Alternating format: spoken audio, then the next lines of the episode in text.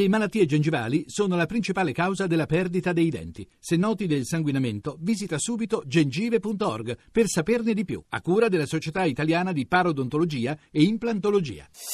Voci del mattino. Ancora buongiorno da Paolo Salerno, seconda parte di Voci del Mattino che comincia alle 6, 38 minuti e 56 secondi. Parliamo di Libia, paese che resta diviso con il governo guidato da Fayez al-Sarraj, quello insediato a Tripoli e riconosciuto dalla comunità internazionale, che ancora non ha ottenuto l'avallo del Parlamento di Tobruk e delle forze di cui è espressione il generale Haftar. Rita Pedizzi ha raggiunto telefonicamente Monsignor eh, Gheorghe Bugeia, francescano dei frati minori designato da Papa Francesco come coadiutore di Tripoli e amministratore apostolico di Bengasi. Monsignor Bugeia, arrivato nel paese a ottobre, si prepara a succedere a Monsignor Martinelli, il vescovo francescano di origine veneta che ha retto per 30 anni il vicariato apostolico di Tripoli, punto di riferimento della piccola comunità cattolica locale. La situazione a Tripoli è calma al momento, con eh, forse qualche giornata di qua e di là con un po' di eh, tensione, ma generalmente una situazione calma. Ecco, anche nella nostra chiesa noi celebriamo tutto il venerdì, perché il venerdì è la giornata pubblica qua, siamo in una terra di musulmani, allora anche la liturgia della domenica è celebrata il venerdì. La comunità è composta da principalmente due particolari persone, praticamente i filippini e poi ci sono gli africani.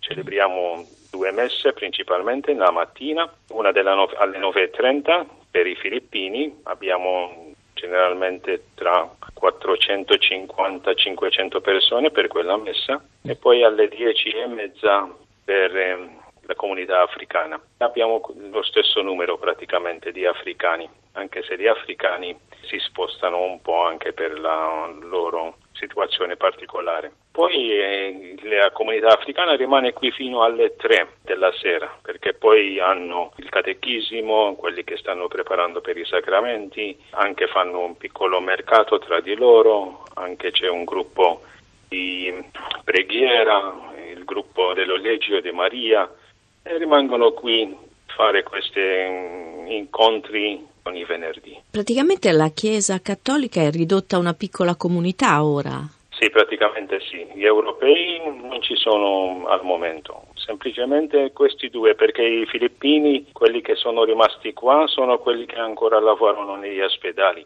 e anche sono ridotti perché prima c'erano più di 15.000, 16.000 dei filippini, ora rimangono presso poco vicino al 4.000. E naturalmente gli africani sono molto di più perché gli africani sono quelli anche che sappiamo che sta succedendo, quelli che anche hanno l'idea di venire qui per poi attraversare anche per l'Europa per un futuro migliore. Ma questa è la situazione particolare al momento. Nel resto della città com'è la situazione? Tutto calmo, nessun, nessuna difficoltà anche io ho l'abitudine anche di fare una passeggiata anche per rilassarmi un po' la sera.